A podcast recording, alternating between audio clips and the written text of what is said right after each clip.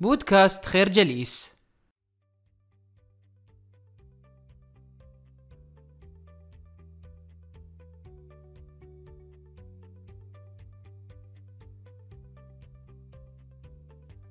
مما لا شك فيه أننا مقبلون على تحولات كبيرة في حياتنا وعلى شتى المجالات.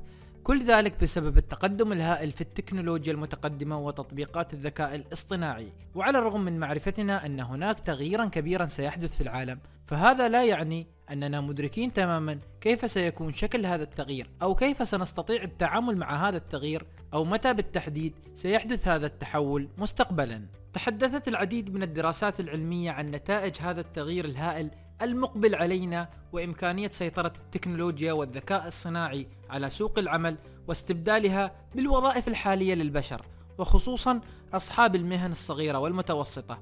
وعلى الرغم من أن نتائج هذه الدراسات أثارت الخوف لهذه الفئة من الناس إلا أن التاريخ يشهد أنه كلما احتلت التكنولوجيا لفئة من الوظائف فإنها فتحت في نفس الوقت فرص في خلق وظائف جديدة. في الآونة الأخيرة أعلنت كبرى الصناديق الاستثمارية العالمية أنها ستستخدم الذكاء الاصطناعي فيما لا يقل عن 75% من قراراتها الإدارية ومنها قرارات إدارة الموارد البشرية كتعيين وإقالة الموظفين.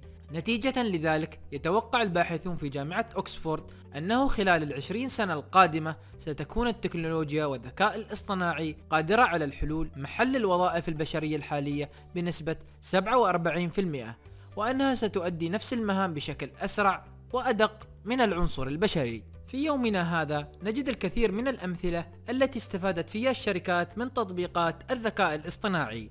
شركة أوبر الشهيرة تمكنت من استخدام التكنولوجيا المتقدمة والذكاء الاصطناعي في تقديم خدمة جديدة ومميزة لمستخدمي سيارات الأجرة وتقليل التدخل البشري في تقديم هذه الخدمة. فمن خلال تطبيق الهواتف الذكية أصبح بمقدور العميل طلب سيارة أجرة في الوقت والمكان الذي يختاره ومن ثم الدفع من خلال البطاقة الائتمانية المحفوظة في حسابه في تطبيق أوبر دون الحاجة للتحدث لأي موظف. هذه النقلة النوعية في سوق خدمات المواصلات تسببت في فقدان الكثير من سائقي سيارات الأجرة لوظائفهم ومع انتشار إنتاج سيارات ذاتية القيادة قد يأتي اليوم الذي لا نحتاج فيه للسائقين أيضا. الفكرة بوادر التغيير الذي يحدثه الذكاء الاصطناعي ظهرت بالفعل في قطاع الخدمات والشركات وستليها مستقبلا التغيرات في القطاع الحكومي وإدارة الموارد البشرية. رغم أن المستقبل يخبئ لنا الكثير إلا أنه بإمكاننا التنبؤ به إلى حد ما من خلال الحاضر وبالتالي نتمكن من التحضير لهذا التحول القادم واستغلال الفرصة المتاحة أو التي يمكن استغلالها من الآن. فالتاريخ لا يكرر نفسه ولكن التاريخ أخبرنا في الماضي إلى أين نتجه وإلى أين يمكننا أن نصل؟ من الواجب علينا رسم خارطة لطريق المستقبل واستغلال الفرص المتاحة والتي قد تتبلور مستقبلا لخلق أفكار جديدة والابتكار في إنتاج منتج أو خدمة جديدة باستخدام التكنولوجيا المتقدمة والذكاء الاصطناعي. ومن المهم جدا معرفة الاتجاه المستقبلي على خارطة الطريق الذي يسير عليه المستقبل من خلال تحديد القافية والنسق والاستماع الجيد لتناغم الإيقاعات والتي تخبرنا بالاتجاه الذي يجب أن نسلكه لمواجهة تحديات المستقبل سواء على الصعيد التكنولوجي أو الاقتصادي. على سبيل المثال كانت شركة مايكروسوفت محتكرة لسوق البرمجيات في تسعينيات القرن الماضي بسبب قوانين الحوكمة التي كانت تمنع دخول أي شريك معها. ولكن مع كسر هذه الحواجز والعراقيل استطاعت الكثير من شركات البرمجيات مثل لينكس من دخول هذا السوق والاستثمار فيه وها هنا نحن اليوم أمام كم هائل من البرامج والتطبيقات والتي يمكن تحميلها واستخدامها لأي نوع من أنظمة الحواسيب والهواتف المختلفة. الفكرة زخم التكنولوجيا والذكاء الاصطناعي في يومنا هذا يحتم علينا الاستعداد للمستقبل ووضع خطة واضحة للاستفادة منها على الوجه الأمثل. تمكنت شركات مثل أوبر ولايفت من النجاح والسيطرة على قطاع كبير من سوق الخدمات في يومنا هذا. يعود ذلك إلى تفردهم في طريقة تقديمهم للخدمات التي اعتاد الناس عليها في الماضي. عند ركوبك لسيارة أوبر فأنت لا تفكر أبدا في محفظتك أو في أن تساوم السائق على سعر الأجرة.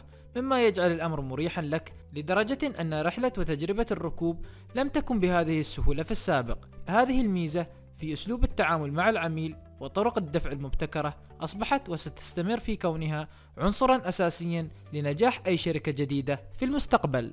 رغم التطورات التكنولوجية التي سوف تتبناها الشركات يظل أسلوب الشركة في خدمة العميل عنصرا مفصليا في النجاح والفشل.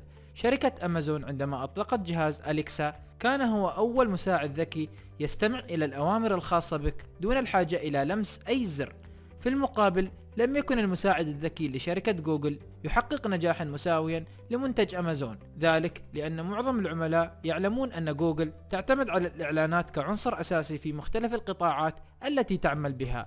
أصبح لدى عملاء جوجل بأنها شركة مراقبة تقوم بجمع خصوصياتك وتستخدمها في مجال الأعمال الدعائية. لذلك يمكنك أن تتخيل ما يمكن أن يفعله جهاز جوجل هوم عن طريق جمع أكبر عدد من المعلومات عنك وعن المحادثات التي تجريها في بيتك. تميزت شركة أمازون كذلك في توفير خدمات الدعم الآلي. ففي موقع أمازون أنت لا تحتاج إلى مندوب مبيعات لمساعدتك في طلب أفضل منتج.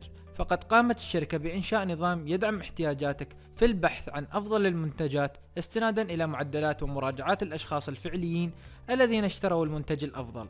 رغم هذا الزخم الهائل لتطبيقات الذكاء الاصطناعي فإن إحصائيات شركة أمازون أوضحت حقيقة مثيرة للاهتمام. في الفترة من عام 2014 حتى عام 2016 انتقلت الشركة من امتلاك 1400 روبوت إلى 45 ألف روبوت في مستودعاتها. في المقابل وخلال نفس الفترة الزمنية أضافت الشركة 200 ألف موظف إلى طاقمها البشري. بالتالي نجد أن الروبوتات قد سرعت بالفعل من التوظيف البشري في أمازون. الفكرة ليس بالضرورة أن تحل الروبوتات محل البشر في وظائف المستقبل. بل قد تساعد على نشوء وظائف جديدة وقطاعات حديثة يديرها البشر. تلعب الأخبار المزيفة المتداولة عبر العديد من المنصات الاجتماعية مثل الفيسبوك وتويتر دورا رئيسيا في حاضر ومستقبل حياتنا. في عالم اليوم تعد وسائل التواصل الاجتماعي هي المكان الأنسب للحصول على آخر التحديثات حول حياة الناس وللحصول على الأخبار حول ما يحدث في جميع أنحاء العالم. ترتبط وسائل التواصل الاجتماعي دائما بعدد من الإعجابات والتعليقات والمشاهدات. لذلك يميل الناس إلى الاعتقاد بصحة أي مقطع فيديو أو مقالة تتم مشاركتها بملايين المرات. إذا تمت مشاركتها وتداولها بين هذا الكم الهائل من المستخدمين فمن المستحيل أن تحوي أخبار مزيفة أو كاذبة. ولكن فإن الواقع يختلف عن ذلك تماما في كثير من الأحيان. بهدف إزالة الأخبار المزيفة لجأت العديد من شركات التواصل الاجتماعي إلى شركات خارجية للتحقق من الحقائق ومقارنتها مع الأخبار المتداولة في مواقع التواصل الاجتماعي مما يسهل اكتشاف الأخبار المزيفة والإبلاغ عنها. الجانب السلبي كان أن الناس كانوا يكتشفون ويتشاركون الأخبار الزائفة بشكل متكرر وسريع قبل أن تتدخل شركات التحقق من الأخبار. كان ذلك برهانا قويا على قوة الجماهير في استخدام وسائل التواصل الاجتماعي. على سبيل المثال أثناء السباق الانتخابي بين هاليري كلينتون ودونالد ترامب تم إرسال تغريدة زائفة تتعلق بنتائج الانتخابات وحذفت بعد فترة وجيزة. رغم ذلك كان تأثير هذه التغريدة 16 ألف إعادة تغريد خلال ذلك الوقت القصير. الفكرة انتشار الأخبار الزائفة يعد من أمثلة الآثار الجانبية السلبية لتطبيقات الذكاء الاصطناعي التي تفتقد إلى العنصر البشري في تحليل الحقائق.